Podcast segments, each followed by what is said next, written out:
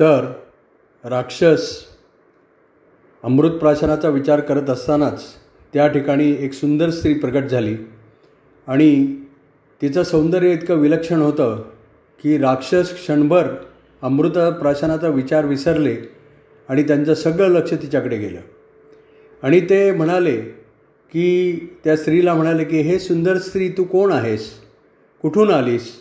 आणि तू आमच्या या ठिकाणी का आलेली आहे? तुझं प्रयोजन काय आहे?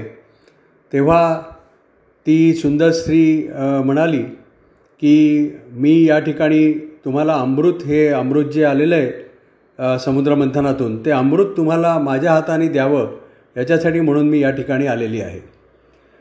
तर त्याप्रमाणे त्या राक्षसांना खूप आनंद झाला की आपल्याला अमृत मिळणार आहे पण एका सुंदर स्त्रीच्या कोमल हातांनी हातातून आपल्याला ते अमृत प्यायला मिळणार आहे. त्यामुळे ते सगळे राक्षस अतिशय आनंदित झाले आणि त्या स्त्रीच्या सौंदर्याने ते आधीच मोहित झाले होते आणि तिच्या हातून आपल्याला अमृत मिळणार म्हणून ते खूप आनंदित झाले.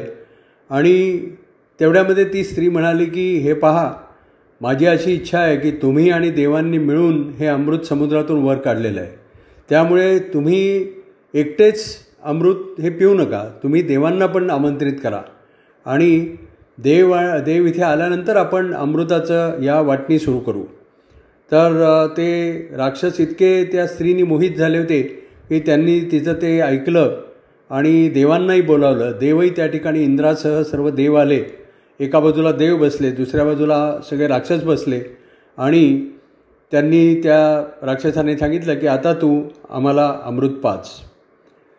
तेव्हा मग ती स्त्री तिनं अमृताचा तो कलश उचलला आणि ती आधी देवांकडे वळली आणि तिनं एक एक देवाला अमृत द्यायला सुरुवात केली. तेव्हा राक्षस म्हणाले की तू आम्हाला आधी दे. तेव्हा ती स्त्री म्हणाली की हे अमृत या कलशामध्ये खूप अमृत आहे. तुम्हाला सगळ्यांना पुरून उरेल एवढं आहे. त्यामुळे मी आधी देवांना पूर्ण करते. मग तुमच्याकडे येऊन तुम्हाला देते. सगळ्यांना पुरेल असं अमृत आहे. तर ते राक्षस अक्षरशः त्या स्त्रीच्या सौंदर्याने भारावून गेले होते.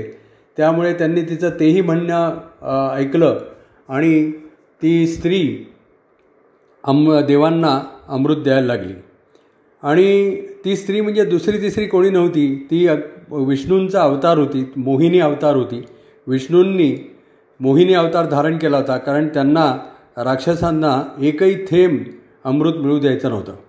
आणि अशा प्रकारे त्या मोहिनीनी अमृत वाटप सुरू केलं आणि सगळ्या देवांना तिनं अमृत पाजलं आणि ती म्हणाली अमृत संपलं. तर तेवढ्यामध्ये काय झालं तर तो जो स्वरभानू म्हणून जो राक्षस होता तो शुक्राचार्यांनी खास या कामासाठी नेमलेला होता की काही विपरीत हो होता कामा नये. तर त्याच्या ज्यावेळेला हा प्रकार लक्षात आला त्याला काहीतरी त्याच्यामध्ये कपट दिसलं आणि तो देवांचा वेश करून देवांचा वेश घेऊन देवांचं रूप घेऊन तो देवांच्या रांगेत बसला होता. आणि ज्या वेळेला शेवटी त्या मोहिनीनी त्याला अमृत दिलं आणि तो अमृत प्यायला त्यावेळेला पटकन तिच्या लक्षात आलं की अरे हा राक्षस हा देव नाही हा राक्षस आहे. म्हणून त्या ठिकाणी ते मोहिनीनी आपलं विष्णुरूप प्रगट केलं हातात सुदर्शन चक्र घेतलं आणि त्या राक्षसाचा तिनं वध केला.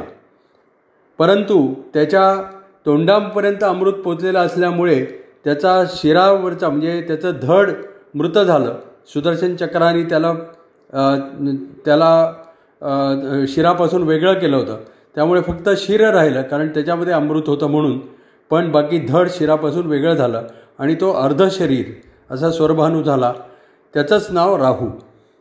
तर अशा प्रकारे विष्णूंनी देवांनाच फक्त अमृत मिळेल अशी व्यवस्था केली आणि देव अमृत पिऊन अमर झाले. याच्या उलट राक्षसांना एकही थेंब अमृत मिळाला नाही. तर अशा प्रकारे समुद्रमंथनातून अमृत वर काढून विष्णूंनी देवांना अमर केलं. धन्यवाद. नमस्कार.